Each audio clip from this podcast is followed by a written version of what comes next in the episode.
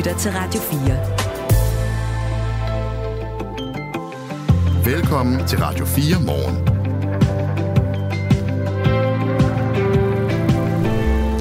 Som du kan høre i nyhederne, så øh, er der et stigende antal patienter med knoglemarvskræft, som ønsker sig en helt særlig behandling, som øh, indtil videre har vist gode resultater og også øget øh, muligheden for, at de kan få et længere liv. Men som dansker er det ikke muligt at få den her behandling, fordi den ikke er godkendt af Medicinrådet.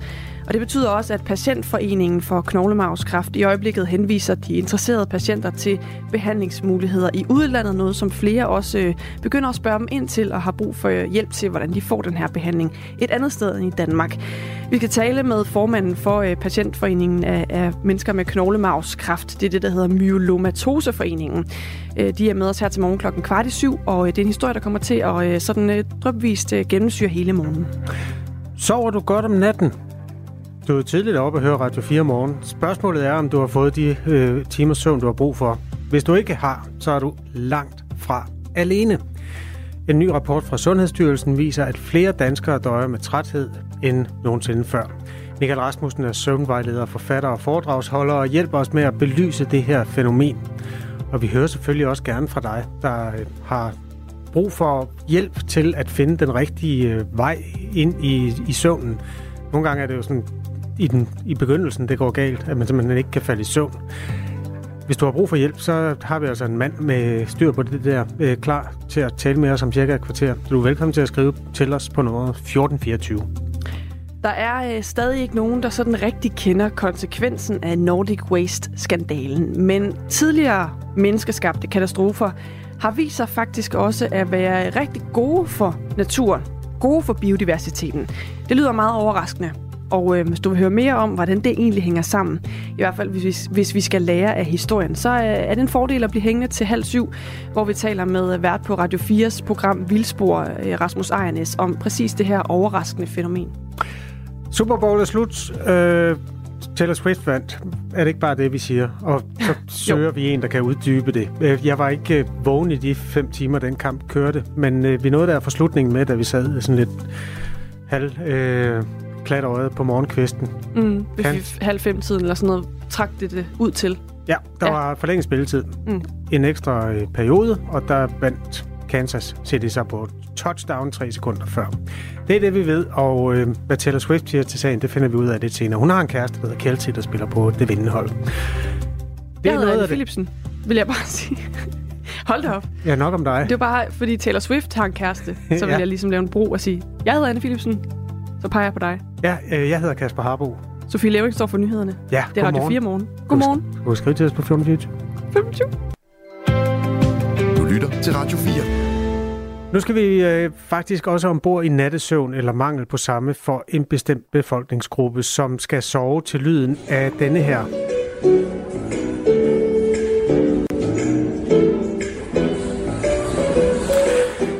Her, det er sådan lyden af natten på Vandløse station. Sagen er den, at øh, de københavnske S-togstationer bliver ofte besøgt af mennesker, der gerne vil have et sted at være om natten, og derfor er DSB begyndt at udspille noget nøje øh, udvalgt musik for at jage ja, både de hjemløse og i virkeligheden også de højt råbende unge væk fra stationen i nattetimerne. DSB har gennem lang tid oplevet, at forskellige grupper har opholdt sig på Vandløse station i længere perioder i aften- og nattetimerne, hvor der ikke har været togpassagerer. Og dem vil man altså gerne af med. Det er derfor, man har sat det her øh, sådan lidt øh, humørfyldte musik på.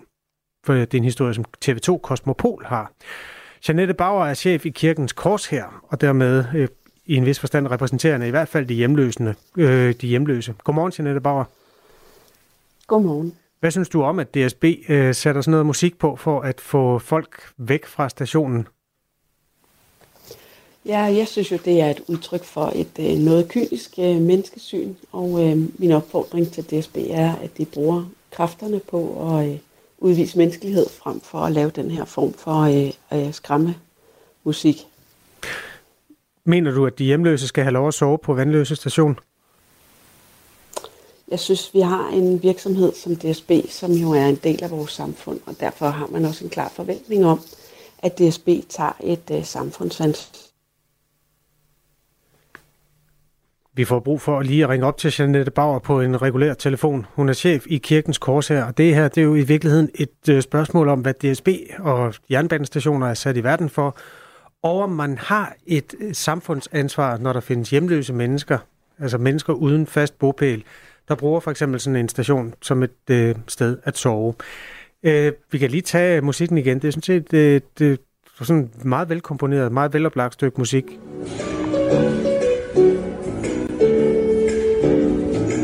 Man vil ikke blive overrasket, hvis man hørte det i en uh, telefonkø, vel?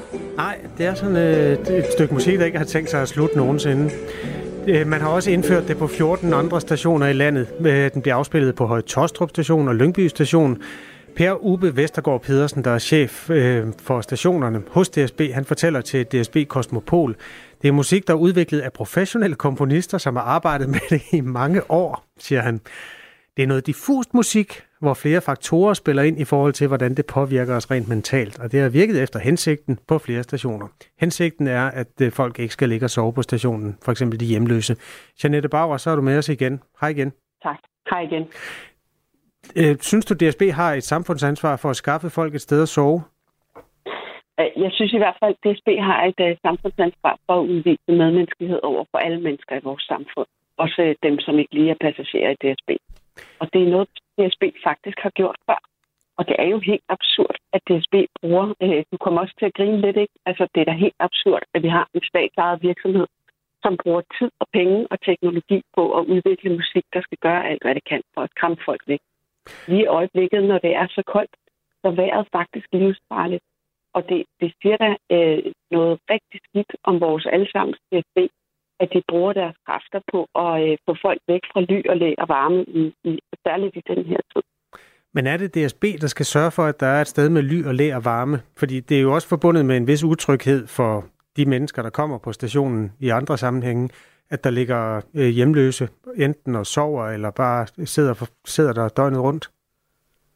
Det er ikke DSB's øh, ansvar, at der er hjemløshed i Danmark, men det er DSB's ansvar, at når de øh, oplever, at der er mennesker, der har brug for ly og læger varme, at de så går videre med det, og at de udviser øh, medmenneskeligt ansigt. Og det har DSB, den strategi har DSB altså haft før. Øh, det havde de for en 10-15 år siden, hvor de samarbejdede med, øh, med en række hjemløse organisationer. Øh, og det er også en, øh, en strategi, som for eksempel deres norske kolleger har i Oslo, hvor de samarbejder med blandt andet øh, vores søsterorganisation, Kirkens Bymission, om hvordan man kan øh, hjælpe de her mennesker indenfor. Når jeg kom til at grine, så er det fordi, at det var sådan bare lidt spøjst citat. Per Ube Vestergaard Pedersen, som er mm, stationschef, mm. han siger, at det er udviklet af professionelle komponister, som har arbejdet med det i mange år.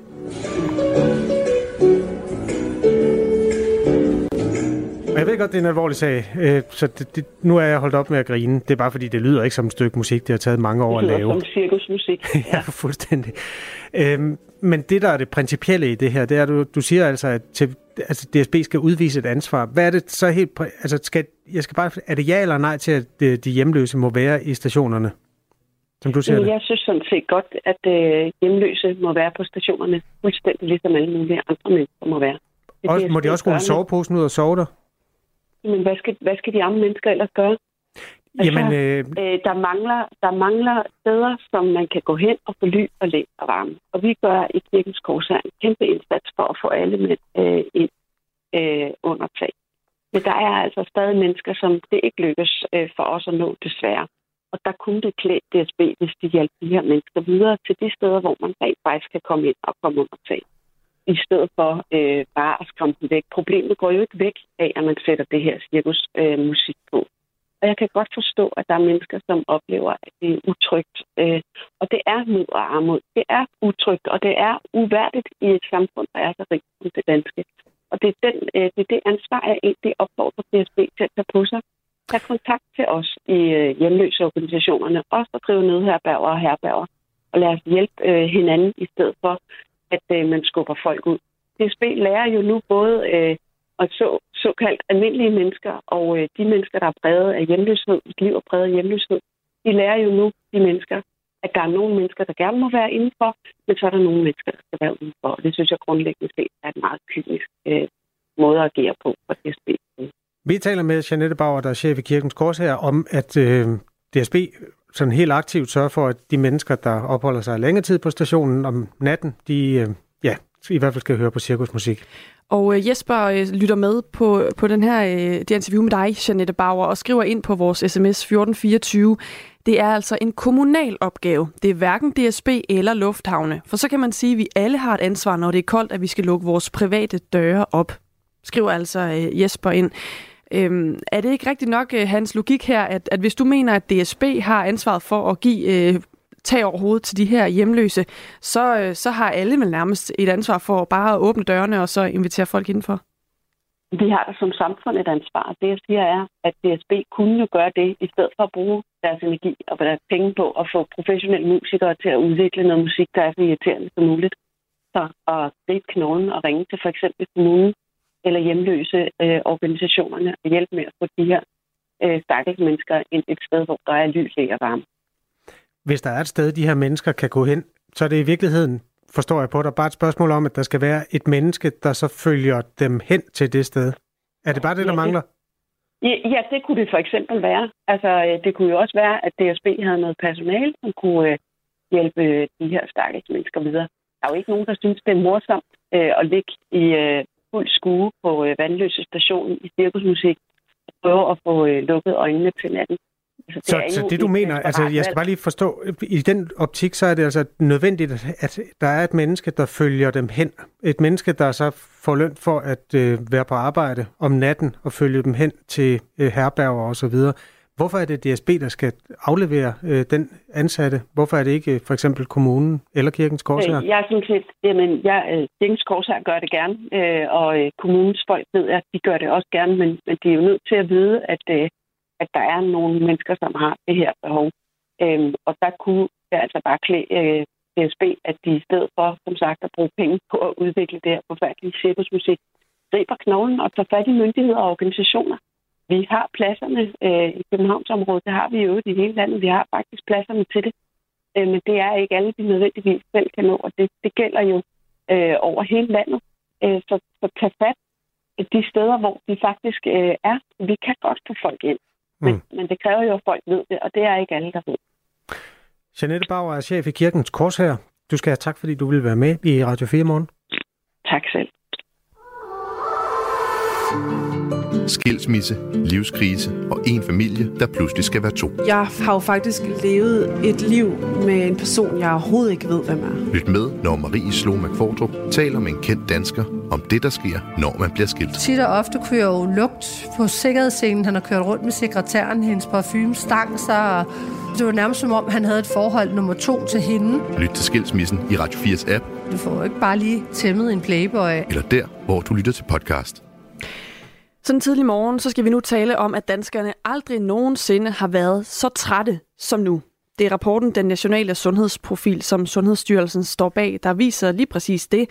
Her der svarede øh, mere end hver femte dansker, at øh, altså knap 22 procent, at de har været meget generet af træthed i løbet af de seneste 14 dage. Og øh, til sammenligning, så lå det tal på 15 procent i 2010, så altså et stykke lavere. Godmorgen, Michael Rasmussen søvnvejleder, forfatter og foredragsholder om søvn. Øh, det går altså den forkerte vej, når det kommer til, øh, til det her med at, øh, at sove. Du arbejder i hvert fald aktivt også for, at flere danskere sover bedre. Hvad tænker du om den udvikling, vi ser her? Jamen, det er skidt. Altså, vi må konstatere, at øh, siden Danmark har mål på det her siden 2010, der er det gået ned ad bakke. Og vi ved jo, at det har det gjort de sidste par årtier. Så, øh, så så mange mennesker sover for lidt og for dårligt. Øh, det er altså rigtig skidt, og det er øh, ja, hvad skal man sige, nærmest en platform, man kan ligge for ekstra antal livsstilssygdomme osv. senere ind. Så det skal vi se at få gjort noget ved. Hvad tror du egentlig, det skyldes, at vi sover dårligere? Ja, det er en kompliceret sammenhæng, øh, eller årsagssammenhæng, men, men altså, hvis man absolut lige skal komme med nogen, så er der jo ingen tvivl om, øh, at Siden, vi ved, at Sverige har målt på det her i mange år. Siden år 2000, øh, der kan vi se, at øh, der er flere og flere, der siger, at de har sover dårligt for lidt.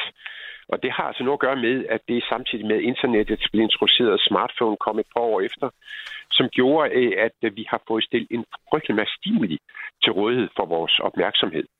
Øh, og vi ved fra masser af undersøgelser, øh, at langt de fleste af os, det sidste vi gør, inden vi går i seng, det er at kigge på en skærm. Og det betyder, at de fleste af os kommer for sent i seng. Vi får for lidt søvn, og det går ud over vores kvalitetssøvn også. Hvis man er mellem øh, 13 og 18 år, så anbefaler Sundhedsstyrelsen og National Sleep Foundation, at man får mellem øh, 8 og 10 timers søvn hver nat. Hvis man er øh, 19 til 64, så skal man gerne ligge omkring 7-9 timer, og øh, fra 65 plus, så han anbefales det, at man får øh, 7-8 timer hver nat, skriver øh, TV2. Når der så er en undersøgelse her, der viser, at øh, der er mange danskere, eller i hvert fald flere, der har været tidligere, der er generet af træthed i løbet af de seneste 14 dage, er det så egentlig ens betydende med, at vi ikke sover nok, eller kan det også skyldes, at vi har øh, travle liv? Altså man kan vel godt være træt, uden nødvendigvis, at det handler om, at man ikke har sovet nok? Ja, det kan man godt, men langt det meste, øh, altså langt det meste af de her årsager, det er simpelthen, fordi folk sover for lidt. Altså træthedsrådstræk søvnighed vil jo, øh, altså hvis vi måler på, på øh, tusindvis af mennesker, så kan vi se, at langt de fleste af os, at danskerne, vi sover for lidt. Vi sover under syv timer, de fleste af os. 30 procent sover faktisk under syv timer. Øh, og det har altså nogle konsekvenser så kan man selvfølgelig spørge ind til forskellige årsags øh, og effekter osv. osv. Men, men det har altså nogle konsekvenser, og det allervigtigste, det er, at øh, din hjerne, altså hvordan din hjerne fungerer, det bliver simpelthen nedsat. Dit humør, din koncentrationsevne, alle de vigtige ting. Så der er altså en god grund til, at vi skal bruge cirka en tredjedel af vores liv i den her bevidsthedstilstand. Vi taler om, at vi sover for lidt, og en af dem, der har prøvet det, er Jakob Andersen Falsing, som øh, faktisk har fortalt på TV2 om sin førhen så elendige søvnrytmer. Han er direktør i noget, der hedder Rifa Ejendomme, og også med os nu. Godmorgen, Jakob Andersen Falsing. Godmorgen. Har du sovet godt? Godmorgen. Ja, det har jeg. Hvor, hvor meget? Jeg sover, sover fra kl. 10 til halv 6 hver dag. Det er helt fast. Hvad har du gjort for at komme fra de der, øh, den dårlige søvnrytme, hvor du kun sover en til to timer, og så frem til nu, hvor du har en fornuftig søvn? Hvad er du, øh, hvordan er du lykkedes med at lave det om? Jamen altså, jeg, øh, hvad hedder det, jeg har jo kæmpet med, med, med dårlig søvn i virkelig mange år, og havde egentlig opgivet øh, øh, ja, og accepteret, at jeg bare øh, sov på den måde. Men, så tilfældigt øh, render jeg ind i en pige, som hedder Laura Canadell, som sliv, øh, driver noget, der hedder The Sleep Institute, og hun arbejder simpelthen med søvnvejledning. Og det var jeg slet ikke klar over, at det var at der var nogen, der arbejdede med det på den måde. Øhm, og hun lægger et program for mig, som øh, med noget søvnrestriktion og, og en masse ting, jeg skal gennemgå, og det, det er det, der hjælper mig på rette vej. Bare sådan kort, fordi nu er, er problemet jo sådan set overstået, men du har sikkert været i den samme øh, båd som rigtig mange andre danskere med den dårlige søvn. Hvad var det, der ødelagde søvnen for dig? Kan du se det nu, hvor du er blevet friskere? Ja, altså, øh, nu, jeg har en ADHD-diagnose, den er selvfølgelig med til at give mig en masse tankemøller og forskellige ting. Øh, men men øh, øh, det er meget det er livsstil. Altså søvn er jo en livsstil, hvordan du motionerer, spiser og hvad hedder det, og specielt også omkring skærmtid og sådan nogle ting om aftenen og den uro du har om aftenen. Øhm, øh, så, så det er rigtig meget din adfærd, faktisk i løbet af hele dagen, der også afgør, om du sover om natten.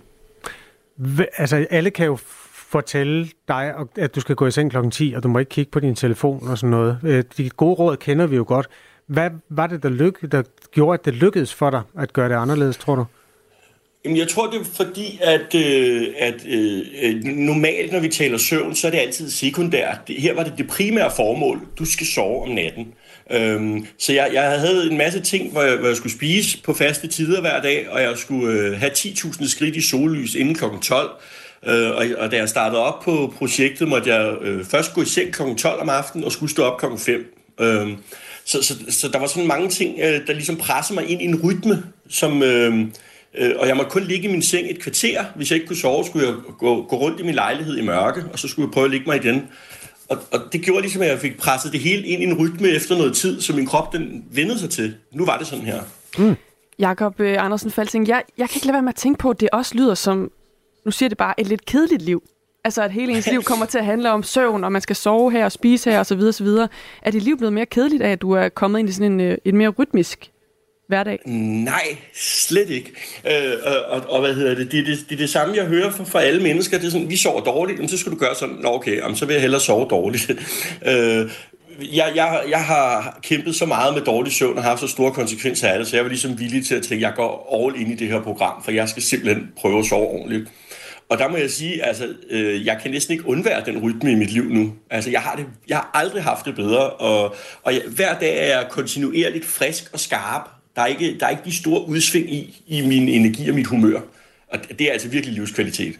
Hmm. Danskerne har aldrig været så trætte som nu, viser en rapport fra Sundhedsstyrelsen. Og det er altså mere end hver femte, der slås med øh, træthed. Det er en af dem, der har gjort det, er altså øh, Jakob Andersen Falsing, der har det bedre. Du må gerne blive, blive lidt, Jakob, men vi skal også lige tale videre med Michael Rasmussen, der er sundforsker. Ja, Michael øh, Rasmussen, øh, nu har vi hørt lidt her om, hvordan man også sådan mere konkret øh, kan gribe det her an. Øh, jeg kan heller ikke øh, lade være med at tænke på, altså nu, jeg har været på barsel for nylig, så jeg har været rigtig meget sammen med, med mange øh, forældre, der ikke sover ret godt. Og jeg synes nogle gange, så kan søvn næsten blive ligesom vejret. Altså det der med, at man taler, hvis ikke man ved, hvad man skal tale om, så kan man altid tale om, hvor dårligt man har sovet.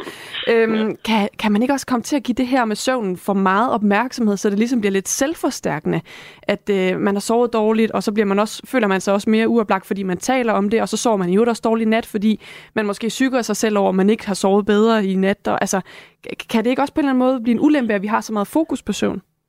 Jo, det kan sagtens. Altså man kan jo sige, det er måske lidt af et paradoks, øh, at vi er så opmærksomme på søvn. Også fordi søvn er jo ikke noget, du kan styre med din vilje.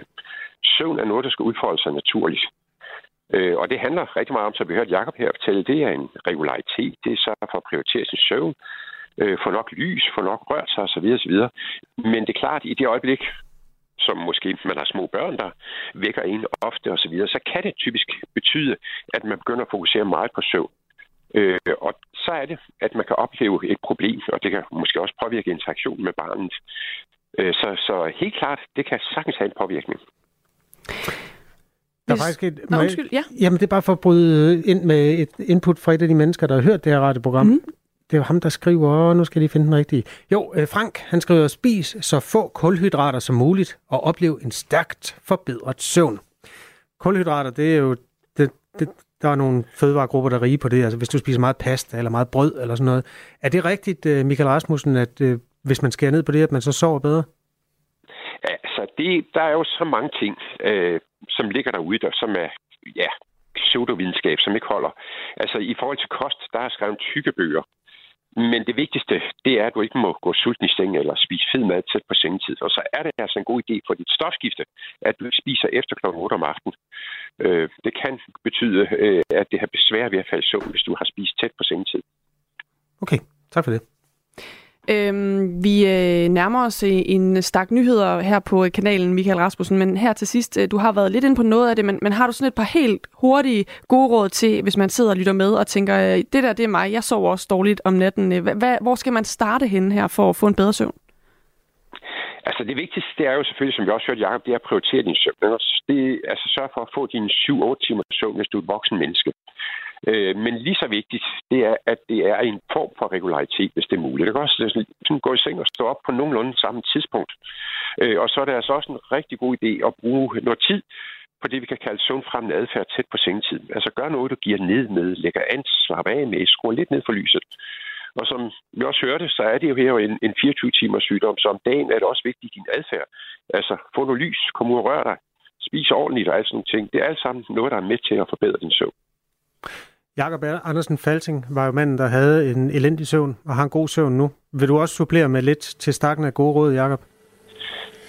Jamen, altså, jeg, synes, man, jeg synes i hvert fald, at man skal, skal bruge nogle kræfter på at, at prøve at, at, øh, gøre nogle ting for at få en bedre søvn. Altså, man skal ændre lidt i sit liv i en periode for at prøve at, at have den effekt på søvnen. Hvor lang tid tog det, det for altså dig, før godt. du kunne lave dine vaner om? Hvor lang tid gik der, før Jamen, du sov godt? Jeg, brugte, jeg, jeg, jeg brugte lang tid. Øh, Laura der, hun hævde sig lidt i håret. Ja, ja, der gik i hvert fald 3-4 uger, før at jeg sådan begyndte at, at være nogenlunde inde i rytmen, men jeg var også et meget slemt tilfælde med søvn.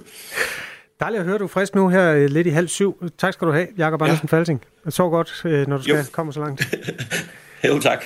Direktør i Rifa Ejendomme. Vi kan også lige sige tak til dig, Michael Rasmussen. Selv tak. Sov godt. Ja, tak. Øh, I lige måde. Altså søvnvejleder her, forfatter og foredragsholder om søvn. Hvad med os, der skal tisse 5-6 gange hver nat? Er der en, der skriver ind?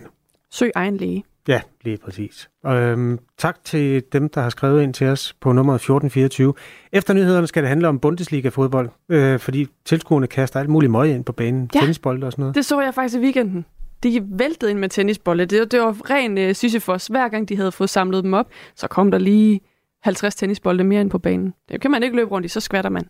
Det er tilskuernes måde at sige, at de er meget utilfredse med blandt andet en tv-aftale, som blev indgået. Vi folder lige den øh, fodbold- og tennishistorie ud om fem minutter. Nu klokken halv syv. Nu er der nyheder på Radio 4. Israel har udført en række angreb mod byen Rafah i det sydlige Gaza. Sådan lyder meldingen fra hjælpeorganisationen Palæstinensisk Røde Halvmåne. Ifølge de lokale sundhedsmyndigheder er 37 personer dræbt og mange kvæstet som følge af angrebene. Tallene kan dog fortsat stige. Lokale indbyggere fortæller nyhedsbureauet Reuters, at bombardementerne skabte panik i byen, da de fleste på tidspunktet lå og sov. Ifølge indbyggerne blev to moskéer og adskillige huse ramt i angrebene, der angiveligt blev udført af både fly, kampvogne og krigsskibe. Også Israels militær oplyser, at det har udført en række angreb mod det sydlige Gaza natten til i dag. Ifølge militæret har landets speciale styrker befriet to gisler i netop Rafah. Aldrig før har så mange unge danskere mellem 20 og 34 år modtaget førtidspension. Det viser nye tal fra Jobindsats, hvis statistik går tilbage til januar 2004. Ifølge Jobindsats er der sket en stigning i antallet af førtidspensionister i aldersgruppen på 38 procent i løbet af de seneste fem år. Tallene er bekymrende, lyder det fra Mads Mobjerg Røgmert, der er cheføkonom i Danica Pension. Når man først er kommet på førtidspension, er sandsynligheden for, at man kommer tilbage på arbejdsmarkedet ganske lille, siger Mads Mobjerg Røgmert. Han bemærker blandt andet, at andelen, som får tilkendt førtidspension grundet en psykisk lidelse, er steget med mere end 10 procent i løbet af de seneste fem år. Ejeren af det konkursramte Vigård Studeri, Jon, John Byrelsen, nægter at have mishandlet sine heste. Det siger han i et interview med DR. Thomas Sand fortæller mere. John Byrelsen kritiserer medierne for kritikløst at have videregivet dyreaktivisters påstande, Byalsen forklarer, at de fleste billeder, der florerer af hans heste, er taget i studeriets sygestal. Alle dem, der har været hos mig, ved, at jeg er meget dygtig til at håndtere heste og til at arbejde med dem, siger han til DR. I sommeren 2023 blev en række billeder af heste fra Viegård Studeri lagt op på de sociale medier af en af studeriets ansatte. Billederne viste flere heste, der så udmagrede ud.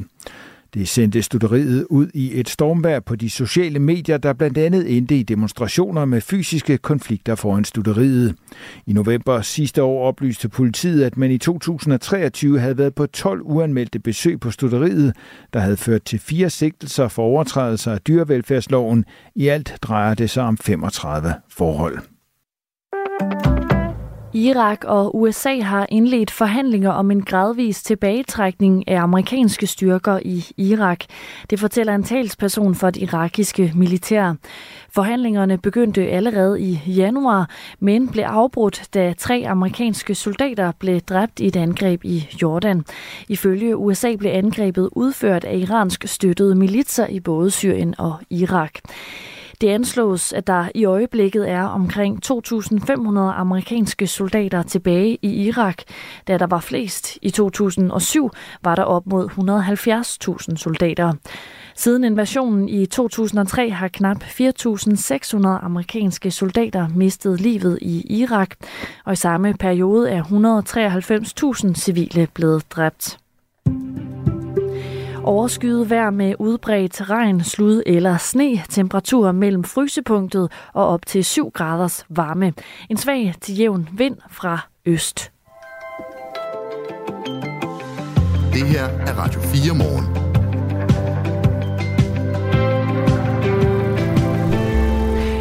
Hvis man øh, lytter med lidt senere på øh, morgen, så kommer man til at høre historien, øh, som Sofie Leving også har med i nyhederne her til morgen, nemlig at et stigende antal af patienter med knoglemavskræft rigtig gerne vil have en øh, særlig behandling. Det er en behandling, som indtil videre har vist gode resultater, og øh, også øget øh, muligheden for, at de patienter, der lider af knoglemavskræft, kan få et længere liv.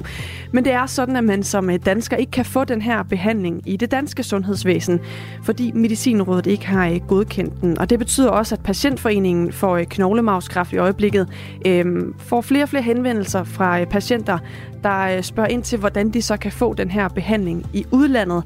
Øhm, det skal vi tale med formanden for foreningen om lidt øh, senere, og faktisk kun om, øh, om 10 minutters tid. Øh, og så kan du også øh, lidt senere på morgenen høre om en person, der sådan har oplevet på egen krop, hvad det vil sige, når man ikke får lov til at få den her behandling. Det er altså en af morgens historier. Ja, og inden da historien om, hvorfor de tyske fodboldbaner bliver dækket af tennisbolde, men vi begynder lige i naturen lytter til Radio 4. Ingen ved endnu, hvad de miljømæssige konsekvenser bliver af den meget omtalte potentielle katastrofe omkring Nordic Waste syd for Randers. Men nogle gange, så får naturen faktisk en hjælpende hånd i de områder, som vi forurener eller ødelægger i sådan en grad, at mennesker ikke kan bo der. Hvis vi tager biodiversitetsbrillerne på, så er det faktisk netop i de områder, at nogle af de mest spændende planter- og dyreudviklinger foregår. Rasmus Ejernes er vært på Radio 4's program øh, Vildspor og også professor på Aarhus Universitet. Godmorgen. Godmorgen. Kan du give øh, det bedste eksempel på, at en menneskeskabt miljøkatastrofe har lavet unik biodiversitet? Ja, vi kan jo tage den værste. Altså, vi kan tage Tjernobyl, mm. øh, hvor, øh, hvor mennesker i en, i en kæmpe eksklusionszone er blevet udelukket fra området på grund af radioaktivitet efter nedsmeltningen af reaktorerne og hvor vi kan observere, at dyrene og planterne har genindvandret, genindtaget scenen, og også i sådan en grad, at man i dag arrangerer safari-rejser ind i området. Så det er et af de få steder i Europa, hvor man kan opleve Europas vilde natur. Og det er både sådan nogle vilde dyr som øh, bjørne og, og ulve, der er kommet tilbage, men det er også, der er også blevet udsat en vild hesterace, som trives i området, og, og sørger man ikke også, der slap nogle malkekvæg ud af en besætning, øh, da ulykken skete, og de lever så vildt den dag i dag. Hvad med her i Danmark? Har vi set en menneskeskabt øh, katastrofe, som er endt med noget godt i forhold til dyre- og planteliv? Ja, jeg synes, historien gentager sig på en eller anden måde, at, at mange af de områder, hvor vi ligesom har ødelagt grundlaget for vores egen udnyttelse af naturressourcerne, de er blevet rigtig gode. Øh, og vi kunne tage øh, Keminovas giftdepot ved Harboøre Tange. Ikke? Det er jo sådan en generationsforurening, som vi går og skammer os over, og det er der selvfølgelig også grund til. Det er jo ikke skide smartere at, at kaste giftstoffer ud i naturen. Men, øh, men det har altså betydet, at der er et område, som ikke længere bruges til landbrug øh, og meget lidt til rekreation, øh, hvor naturen har kunne få lov til at genindfinde sig. Og blandt andet så finder man en, en livskraftig bestand af den sjældne humlebi, som hedder enghumle. Øh, en af de arter, der er opført på den danske rødliste over truede arter. Men den trives der, fordi den kan flyve rundt og og samle sin pollen og nektar i, øh, i rødkløver i klitlandskaberne, som ikke, øh, som ikke høstes eller bruges eller græsses ned øh, af menneskers husdyr. Den aktuelle trædesten til den her historie, Rasmus Ejernes, er jo, at øh, en masse forurenet jord skrider der ved Ølst syd for Randers, og man frygter, at det finder vej til indre danske farvande, og der er en, en masse ting, der ikke vil være så godt. Altså, er der nogen som helst chance for, at det ender med noget godt? Mm, ja, det er jo for tidligt at sige, øh, men, men det der i hvert fald har vist sig fra andre, andre områder, det er, at hvis det ender med, at menneskerne trækker sig fra sådan et område og lader naturen øh, genindfinde sig, så kan det ende med noget godt. Så det er jo ikke sådan, at det er ikke sådan, at forurening generelt er godt, men det, der har vist sig, det er, at, at det er i forhold til biodiversitetskrisen, så er det faktisk et større problem, at arterne mangler levesteder og plads, end at de risikerer at blive forurenet. Eller, altså, så, så radioaktiviteten i Tjernobyl betyder jo også, at, at dyrene får, får skader af, af, af at være udsat for radioaktivitet, men det er altså, øh, det er altså meget, meget værre at skulle leve sammen med mennesker i sådan et landskab, hvor vi har landbrug og skovbrug og jagt. Nu er det meget øh, ambitiøst at flytte øh, menneskerne i en periode på, hvor meget der gået siden Tjernobyl, snart 40 år. Øhm, altså, ja. kan det overhovedet lade sig gøre i Danmark? Det er et meget godt spørgsmål. Altså, nogle af de øh, rigtig fine naturområder, vi har, det er jo øh, militæret skyder- og øvelsesterræner, for eksempel ved Oksbøl og, og Boys. Og dem etablerede man blandt andet ved at, at flytte mennesker ud af områderne. Øh, nu har vi ikke nogen tradition for at ekspropriere øh, for at få natur og biodiversitet, men heldigvis behøver man heller ikke det. Hvis bare man stopper landbrug og skovbrug og jagt i nogle områder, så kan menneskene godt være der som besøgende og gæster. Øh, så jeg tænker, det, det handler meget om, om der er politisk vilje til, at vi nogle steder i Danmark beslutter os for, at naturen har første ret. Men indtil videre, så er det altså, så er det altså de steder, hvor vi ufrivilligt har måttet flytte os, som er, er blevet de bedste. Jeg har selv ligget og skudt, da jeg var soldat i skydeterrænet ved Boris, hvor man blandt andet bruger de der lysbordsprojektiler, der indeholder fosfor og sætter store hede områder i brand, og så går man rundt og slukker dem bagefter. Og det, altså, det er faktisk svært at forstå, at, at det sådan uh, rent biodiversitetsmæssigt er et godt, uh, et godt projekt, men det er det. Jamen, det er det, fordi øh, ude i naturen, der er der jo også de her naturlige forstyrrelser, og dem kan vi jo ikke lide som mennesker, fordi vi, vi kan bedre lide sådan, der er stabilt og roligt og forudsigeligt.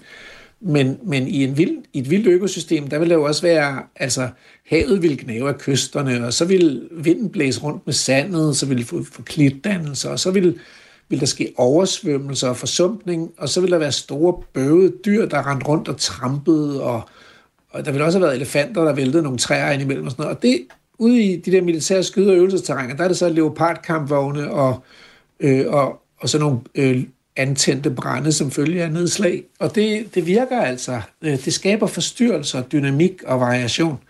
Øh, og, så, og, så, og det kan biodiversiteten altså rigtig godt lide. Tak til dig, Rasmus Ejernes, professor på Institut for Ecoscience ved Aarhus Universitet, som man også kan opleve i Radio 4-programmet Vildspor. Lige præcis det her emne øh, er også et, et, øh, er oppe, oppe i et andet Radio 4-program, nemlig Kranjebrud, som også ligger i vores app. Altså historien om, at de her sådan klima, eller ikke klimakatastrofer, miljøkatastrofer, de på nogle øh, lidt længere baner kan ende med noget godt i forhold til biodiversiteten. Klokken er 6.41. Gå på opdagelse i et univers af podcast i Radio 4's app. Du kan finde alt lige fra undersøgende dokumentar, de bedste portrætter og stærke politiske debatter. Download Radio 4's app og få meget mere Radio 4. De tyske fodboldfans er rasende, og derfor regner det med chokolademønter, tennisbolde og endda klapstole. Det er åbenbart dig, der har det stofområde, Anne Philipsen. Du har set to Bundesliga-kampe i weekenden. Ja, og jeg er egentlig ikke specielt fodboldinteresseret, men jeg befandt mig et sted, hvor der var en tv-pakke. Så kan man se alt muligt, blandt andet for øh, Bundesliga. Og jeg undrede mig meget, må jeg sige, over den der, øh, den der trend. Nu har jeg set, tror jeg, to kampe fordelt på to weekender. Jeg så ikke chokolademønterne i den her weekend. Det har sikkert også været der. Men jeg så tennisboldene og chokolademønterne weekenden inden. Og undrede mig. Er det, er det koordineret, sådan de gør det samtidig, eller er det bare... Ja, det virker meget sådan. Det er i hvert fald en stor mængde af genstande, der flyver ind. Og så tager det jo ret lang tid at samle det op, så går der jo, løber der jo frivilligt rundt, putter det i poser, og så går der, hvad, to minutter, og så kommer der lige en sending mere. Ja. Så det afbryder kampen, går ud fra? Fuldstændig. Jeg tror endda, ja, en af kampene i går, der blev de simpelthen sendt i omklædningsrummet, mens de vurderede, hvad de skulle gøre. Det er meget bizart det her. Det handler om en eller anden tv-rettighedsaftale. Vores kollega Niklas Stein er vært på det faste program Sportsverden. Godmorgen, Niklas. Godmorgen. Hvad handler det om? Det handler om, at, at Bundesligaen, altså den tyske liga, de vil have nogle investorer ind, nemlig sådan et, øh, ja, det, det, det er meget teknisk, men sådan meget firkantet sat op, vil de etablere et nyt datterselskab, som så skal øh, styre øh, både medierettigheder og tv-rettigheder og alt det, der sådan kan gøre Bundesligaen og tysk fodbold sådan lidt, lidt ekstra lækkert for, øh, for særligt udlandet og, og, og alle andre steder end Tyskland. Og det skal de så have godkendelse af de tyske klubber for at kunne oprette, fordi der skal være en mulighed for, at nogle, øh, hvad skal man sige, eksterne investorer, det kan, det kan være alt fra kapitalfonde til, øh, ja, hvad har vi af, af private investorer, at de kan komme ind og få en bid af, af den her kage. Og det er de øh, tyske fodboldfans ret meget uenige i, at det er, er noget, som øh, den tyske fodboldliga skal, skal kaste, kaste sig ud i. Men altså, de tyske fodboldklubber, de har stemt ja til, at øh, den tyske liga, den må afsøge de her muligheder, og, og så åbne for, at der kan komme de her øh, udfrakommende øh, investeringer ind. Øh, så det kommer til at ske, øh, som det ser ud nu, og det er det, de tyske fodboldfans er godt øh, sure over. Altså udover at man kan have nogle principper for, hvordan den der liga skal være drevet, så fodboldfans primære opgave er jo til fodbold. På hvilken måde kan de blive ramt af det, hvis der kommer kapitalfonde eller øh, oliesjejker ind og kan købe tv-rettigheder i Tyskland? Ja, der skal vi nok have fat i, at det lige præcis er Tyskland, det drejer sig om, for det er et ret hvad skal man sige, unikt sted øh, i fodboldverdenen, når det kommer til øh, fankultur.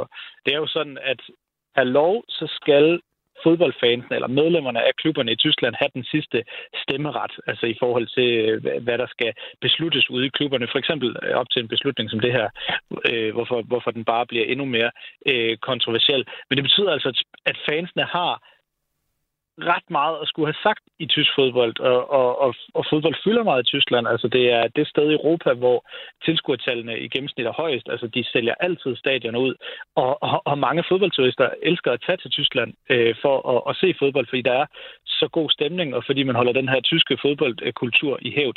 Og det er altså det, at de tyske fodboldfans er bange for, at så snart der kommer investorer ind, og, og på den måde øh, køber sig ind i ligaen, og på den måde formentlig måske også får noget medbestemmelse, jamen så kan den her kultur på en eller anden måde blive udvandet. Det er alt fra øh, kamptidspunkterne, som de, tyskerne, de tyske fodboldfans er bange for, vil blive øh, lavet om til, øh, til, til alt muligt andet i forhold til øh, produktet, og, og hvad har vi. Så de er simpelthen bange for, at hele produktet, som tysk fodbold er kendt for ude i Europa, at det bliver, det bliver udvandet med den her aftale. Niklas, øh, nu fik jeg afsløret før, at jeg sad og så øh, en af kampene her i weekenden, hvor de netop kylede tennisbolde ind. Og, øh, og jeg er jo ikke specielt, øh, det ved du også godt, øh, sådan øh, vidne om fodbold. Men noget, jeg ikke fatter, det er, at man kan, når de nu ved, øh, altså også øh, klubberne ved, at det her er noget, der øh, foregår i øjeblikket. Det sker næsten øh, hele tiden, når de spiller. Hvordan kan det så lade sig gøre, at man sådan rent lavpraktisk kan få smuglet, jeg ved ikke, hvor mange hundredvis tennisbolde ind eller lignende? Altså, kan klubberne ikke også godt øh, gøre noget her for at stoppe det, eller er de slet ikke interesseret i at stoppe det? Jeg tror, de er interesseret i at stoppe det. Altså alene ud fra, at det faktisk er to tredjedele, der har stemt for øh, den her aftale, og der er flere klubber, der har været ude og tale imod deres fans og sagt, det her du altså ikke, at kampene de, øh, de bliver afbrudt i så lang tid. Det er jo i forvejen noget, der, der ødelægger øh, produkter, så nu skal vi altså lige øh, tage og slappe lidt af ude på, på tribunerne. Øh, det, øh, altså, tennisbolde kan jo gemmes alle mulige forskellige steder, øh, og det kan øh, nogle gange sådan nogle, sådan nogle visitationer op til fodboldkampe være lidt, øh, hvad skal man sige, lemfældige, så det overrasker mig ikke så meget, at de lige kan få smuglet øh, sådan, nogle, øh, sådan nogle ting ind, men jeg, jeg tror virkelig, de fleste klubber derude er godt trætte af den her situation. Altså, de vil gerne have flere investeringer ind, for det er også flere penge i øh, klubkassen, øh, og, og, og penge kører også øh, verden rundt i, øh, i fodbold, så, så de fleste klubber i Tyskland er interesseret i det her, øh, og er op på ledelsesgangene godt trætte af den her øh, situation. Ja, fordi det, der også sker, er jo også bare, at kampen trækker ud, og øh, man venter, og det er jo så enormt kedeligt, i hvert fald som tv-tilskuer, øh, især hvis man kommer mm. måske udefra og ikke helt forstår, hvad de øh, er sure over. Øhm, altså, kommer det her til at virke? Altså, kan, kan de her fans nå til et punkt, hvor at klubberne bliver nødt til at gøre et eller andet? Ja, fordi de har som sagt en eller anden form for stemme i uh, tysk fodbold, men jeg tror faktisk ikke, der kommer til at blive ændret på det. Så skal der nærmest drast, mere drastiske øh, metoder i brug, for den er blevet stemt igennem, og nu uh, har de altså den tyske fodboldliga mandat til at gå ud og afsøge den her uh, aftale, det her datterselskab og de her eventuelle investeringer udefra. Uh, og den proces forventes allerede at være slut her til, uh, til, til marts. Så lige nu så, så er der ikke super meget, der tyder på, at øh, det kommer til at blive anderledes, for det er blevet stemt, og øh, det er altså blevet stemt ind, at, at, at det her det skal ske. Niklas Stein, bare afslutningsvis i forhold til den her tyske ja. fodboldfans protest. Jeg har læst, at det har regnet med chokolademønter og tennisbolde. Det kan jo godt være slemt nok at blive ramt af en tennisbold, men der er også noget med klapstole, som nogen har kastet ja. med. Er, er der ikke nogen, der er kommet til skade? Øh, ikke så vidt jeg er orienteret i hvert fald. Jeg har ikke læst om nogen øh, til skadekommende. Der er sågar også en, der har været inde og, og hvad hedder det, lås, sådan en cykellås fast om en af, en af stolperne, så der er blevet taget mange forskellige metoder i brug. Men så vidt jeg er orienteret, så er, der heldigvis, så er det heldigvis ikke gået helt så galt. Niklas Stein er sportsjournalist her på Radio 4. Tak skal du have. Og øh, vært på Sportsverden, som ligger i din podcast-app. Og det er altså verden med E, ligesom i hele verden. Men øh, det er Niklas, der er verden, så sådan flyder det hele sammen. Klokken er 6.48. Det her er Radio 4 morgen. En effektiv behandling, der har vist gode resultater for patienter med knoglemavskræft, er blevet afvist af Medicinrådet. Og det har fået øh, flere patienter til i stedet at se mod udlandet for at få den her type behandling. Det kan vi øh, fortælle i dag her i Radio 4 morgen. Carsten Levin er formand i Dansk Myelomatoseforening, som er foreningen øh, for knoglemavskræft, og også selv patient med lige præcis knoglemavskræft. Godmorgen. Godmorgen, godmorgen, og tak fordi jeg var med, med her. Jamen øh, dejligt, at øh, du vil stå tidligt op sammen med os. Du har jo øh, modtaget flere henvendelser fra patienter med knoglemavskræft, der ser mod udlandet for at, at modtage den her behandling. Vi kan komme ind på sådan helt præcist, hvad det er, den kan, den her behandling, lige om lidt. Men bare sådan helt indledningsvis, hvor mange er egentlig interesseret og har henvendt sig i forhold til at, at få den her behandling i udlandet? Jamen, øh, siden øh, efteråret, cirka september-oktober, har vi nok fået omkring en 20-25 henvendelser. Øh, og øh, antallet er stigende. For tiden går der næsten ikke en uge, uden at der er en, der ringer og spørger, hvor kan man købe behandlingen, og hvordan gør man? I Danmark lever øh, ca. 2300 mennesker med knoglemavskræft, og der kommer også omkring 350 nye patienter til om året. Og, øh, og lad os så bare lige se på den her behandling. Det er noget, øh, man kalder CAR-T, som er sådan en ny og, og også ret avanceret behandling. Sådan helt kort fortalt, så tager man nogle bestemte celler ud af patientens krop, så ændrer man på cellerne, så de efterfølgende kan øh, blive sat tilbage i kroppen, og så kan bekæmpe kraften i knoglemagen indefra. Det er jo sådan, at knoglemavskræft er uhelbredeligt, og øh, de behandlinger, der ellers er på nuværende tidspunkt, sådan er livsforlængende. Og øh, det, de behandlinger, man ellers øh, oplever at få i dag, det er sådan noget som højdosis kemoterapi, som i øvrigt også øh, er rigtig hårdt for patienten at gennemgå. Carsten Levin, du har jo også selv knoglemavskræft. Øh, hvordan har dit eget behandlingsforløb set ud indtil nu? Jamen, jeg hører til blandt de rigtig heldige. Øh, jeg fik konstateret sygdommen i 2014 og fik på det tidspunkt en lang behandling først, og så højdosis kemoterapi og knoglemarvstransplantation. Og efterfølgende havde jeg en række år, og der er jeg blandt de heldige, en række år, hvor jeg ikke havde nogen problemer af sygdommen. Øh, og den kom så tilbage i 2022, og i 2023 modtog jeg den her behandling igen. Øh, den samlede behandling ligesom første gang, fordi man havde høstet celler til min knoglemarvstransplantation, så man kunne gøre det to gange. Og øh, det havde igen fin effekt. Jeg er blandt de heldige, hvor de her behandlinger virker. Og der vil jeg godt lige sådan sætte det op imod en ting. Det er, at halvdelen, der får denne her sygdom, er døde efter fem år. Altså 50 procent er døde inden for de første fem år. Og 90 procent med denne her sygdom er døde efter 10 år.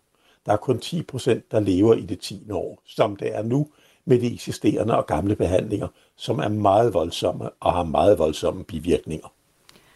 Og ved man så med den her øh, nye behandling, altså den her CAR-T-behandling, om, øh, om de tal kunne blive anderledes, altså om man kunne øh, forlænge levetiden øh, for, for de mennesker, der får den her behandling?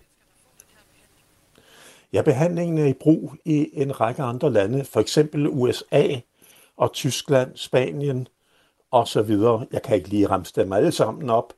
Og øh, forsøgsresultaterne og resultaterne der, hvor man har gjort det til standardbehandling, blandt andet i USA, øh, viser, at man har helt uhørt gode resultater. Øh, med de her øh, KT-behandlinger har man set noget så usædvanligt som over 90% behandlingsrespons på patienter, hvor alle de andre behandlinger har været prøvet. Og vi ser en, øh, at en stor del af patienterne, øh, i hvert fald over halvdelen, har en overlevelse, hvor de fortsat lever to, tre og fire år efter, at de har fået behandlingen. Og det er helt uhørt. Når jeg ikke kan sige mere, øh, så er det fordi, det er de første sidste 10 år, man har brugt den her behandling, mm. og den er først er blevet til standardbehandling de sidste 4-5 år. Så derfor har man ikke øh, resultater, der peger 10 år og længere frem. Og jeg skulle måske skyde ind her, at selvom vi fortsat regner sygdommen for uhelbredelig, så taler de internationale eksperter om, at det, der hedder CAR-T-behandling, den her cellebehandling, at den formodes at kunne blive en helbredende løsning for rigtig mange patienter med tiden. Vi skal også huske, det er første generation af den her behandling, og den har allerede meget stor effekt. Og det er altså den her behandling, vi taler om her til morgen. Øh, det, der bliver kaldt CAR-T-behandling, som er en øh, behandling, øh, man kan få, hvis man har knoglemavskræft, men som er blevet afvist af Medicinrådet. Og det betyder altså også, at man ikke her i Danmark kan få den i det danske sundhedsvæsen. Og derfor er der altså også flere danskere, der er begyndt at se mod udlandet. Vi skal lige høre fra Ulf Christian Frølund, som er ledende overlæge ved hematologisk afdeling på Sjællands Universitetshospital. Han mener, at den her CAR-T-behandling den er meget effektiv. Altså hvis det ikke koster noget, så ville vi starte i morgen. Så ud fra en sundhedsfaglig vurdering, så er det her en, en rigtig god behandling. Og der er rigtig gode responsrater, og der er nogle opfølgende data, der også viser, at der går længere tid for, at man får tilbagefald til sygdom, hvis man giver det her i modsætning til standardbehandlinger. Så ja, fra et sundhedsfagligt synspunkt er det her en rigtig god behandling. Men det koster også noget, og den der opgave med at opveje pris mod effekt, den ligger et andet sted end hos mig. Ja, det er nemlig øh, Medicinrådet, som øh, altså er inde her og vurderer, om det her er en behandling, man ligesom skal, skal udbrede til hele landet. Øh, Ulf Christian Frølund her, som vi hørte fra, er jo formand for fagudvalget for knoglemavskræft under Medicinrådet. Det fagudvalg kigger på den sundhedsfaglige effekt af behandlinger mod øh, knoglemavskræft, så det er altså ikke et udvalg, der kigger på, hvad behandlingen koster. Du øh, sidder i øh, samme udvalg, øh, fagudvalg som, øh, som patientrepræsentant øh, her, øh, Carsten Levin. Og øh, du har oplyst, at øh, udvalget altså har anbefalet en godkendelse af KRT som en standardbehandling. Øhm, det er fordi, I, I har vurderet øh, sammen med, med eksperterne på, på området her, at øh, det, på det eksisterende data, øh, så er det her altså en anbefalelsesværdig øh, måde at, øh, at behandle på. Øhm, Medicinrådet vurderer, at KRT-behandlingen udskyder tiden til sygdomsprogression, og at det øger patienternes overlevelse sammenlignet med øh, nuværende behandling. Øhm, formanden for Medicinrådet, Jørgen Schøler Christensen, siger så i et skriftligt svar til os her på Radio 4, at de har vurderet, at dokumentationen for KRT-behandlingens effekt er for spinkel, og at prisen er sat for højt. Og det er jo altså også medvirkende til, at øh, de har valgt ikke at anbefale øh, den her behandling sådan bredt. Øh, Medicinrådet, Carsten Levin, er jo sat i verden for blandt andet at vurdere, om der er et rimeligt forhold mellem den kliniske værdi af et lægemiddel og så omkostningen ved behandling med lægemidlet. Hvad giver der så grund til at mene, at de tager fejl her, når de ikke anbefaler, at, at man kan få den i Danmark? Øh, først og fremmest vil jeg lige sige, at jeg respekterer øh, den opgave, Medicinrådet har.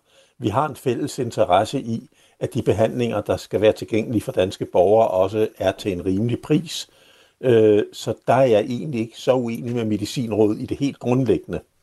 Øh, problemet er, at Medicinrådet lidt dækker sig ind under for eksempel Jørgen Schølers påstand om, at der ikke er tilpas dokumentation. Øh, og det gør han helt i modstrid med det, der hedder det europæiske medicinagentur, der godkender for hele EU, for det amerikanske FDA, de danske eksperter, vi hørte lige Ulf Christian Frølund her, og alle de andre eksperter på området i Danmark og internationalt. Så der vil jeg sige, der gør de noget, hvor de ikke rigtig har tøj på.